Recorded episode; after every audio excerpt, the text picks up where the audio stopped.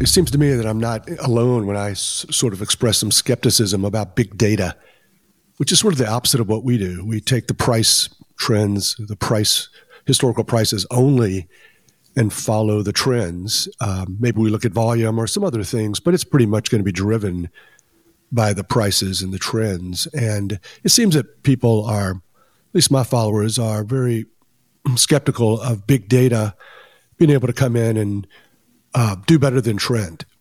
So I got a lot of like from um, this tweet. Um, it was a quote from an article. They have a mindset that we're going to conquer the world with big data. In finance, though, the market regime is not static, and markets aren't closed systems like a chess game. You can have one little pin drop that can basically make you lose over 20 years of returns. Now, I don't know about that last sentence, but um, it is nice to see that uh, that people are skeptical of uh, and, and, understand and realize that it's really two different things. Uh, the markets are very unique in, in what has worked maybe in other areas of life with big data and AI and machine learning may not work with the markets. Um, and of course, uh, a week or two ago, we talked about uh, one of my favorites was my own uh, brilliant uh, tweet about um, maybe something like maybe the final step of a decision making process of an AI, of AI would be wait for the breakout. and I think right. that's I recommend that highly for you know, almost any anything less than what we do. Uh, pay attention only to prices, regardless of how you make your decisions. You may want to have that last step. Uh, let's just wait for the breakout to confirm it all. Um, yeah, yeah. Well, I think we saw that in a couple of interesting uh, ways. Uh, once we we talked last week, I think it was about the interview with Stanley Druckenmiller and how he was describing his process, and that was exactly what it was. You know, you build a thesis, you wait for the momentum, and once it's clear, you pile in. So certainly sounded trend following ish uh, to to me. The other thing that you mentioned about AI, I heard a podcast uh, this week uh, on my way back from the US I was listening to a podcast, and I forget his name, but he was uh, someone who had done a lot of work on on AI stuff. Uh, but he was also a trend follower uh, as well, and I think his firm did trend, trend following and and, and re- mean reversion as, as a kind of a, a supplement or complement. Um, but he said all the research that they had done, not, that there was no evidence that AI would help a trend type trading uh, methodology because there's simply not enough trades to analyze.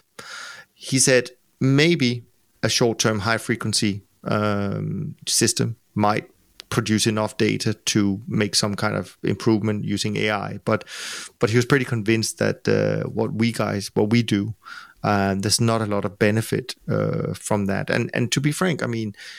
I haven't interviewed many people on the podcast regarding AI, but I've interviewed a few, and um, uh, some of them, I think, have been struggling a lot um, in recent years. And others, I would say, they may be using AI, but it's not that their performance is anything better than, you know, trend following without AI. So, so I have not seen uh, any evidence myself. Um, now we don't know, of course, what some of these big quant funds are doing, um, and I have feeling that they use much shorter time frames uh, as well. Um, so they may well be using it. Um, and of course, there may be some people out there who've found a way to make it work. Uh, I'm not suggesting that, but but I generally agree with your sentiment, Jerry, on on that. What about you, Moritz? Have you spent any time looking at this? Mm, yeah, and there's a couple of things I know and a couple of things I don't know. I think the most important thing I do know is that I'm certainly not smart enough to work with machine learning. And the other thing I know is that it is certainly too early to to make a judgment on the quality of that. I, I do have my reservations. I kind of like sit with, you know, on, on, on Jerry's side there. I'm skeptical that it can produce those magical returns. And looking at the track records of the AI funds, which we can see, and there aren't that many, and they aren't very long, right? Um, the uh, the observation there is that the returns haven't been that great.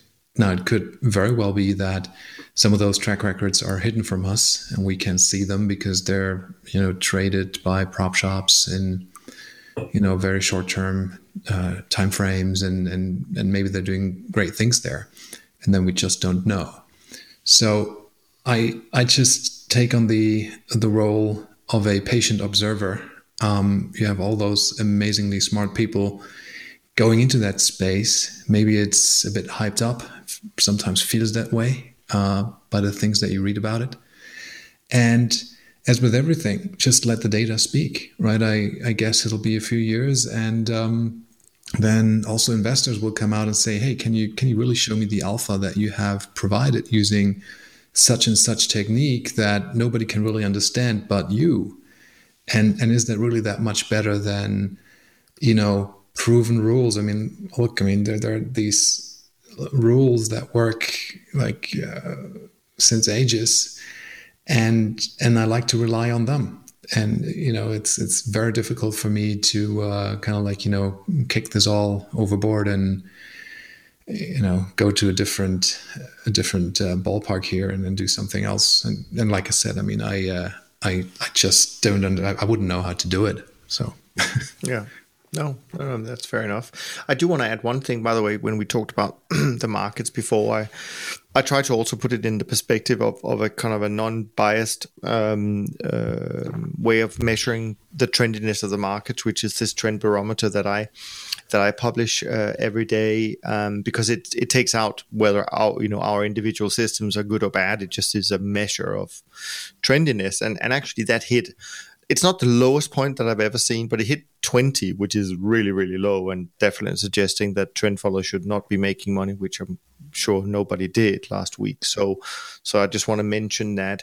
Um, I also want to mention another thing, which I think is important because there are clearly some managers who, you know, sell themselves on delivering protection. I mean, so so I think it's important for people who listen to this uh, to understand that that trend followers we may often provide protection over the long run if there is a bigger crisis but there are some managers and this is maybe where it can be a little bit confusing looking from the outside. There are managers who will say and and hopefully do um, deliver uh, that they can deliver uh, you know crisis alpha even when it's on a very short term time frame and they obviously hopefully will have made some money for their clients in the last uh, week or so. But it's not what we do. Uh, the three of us, we are much more medium to long term in our approach. So just just to keep that in mind.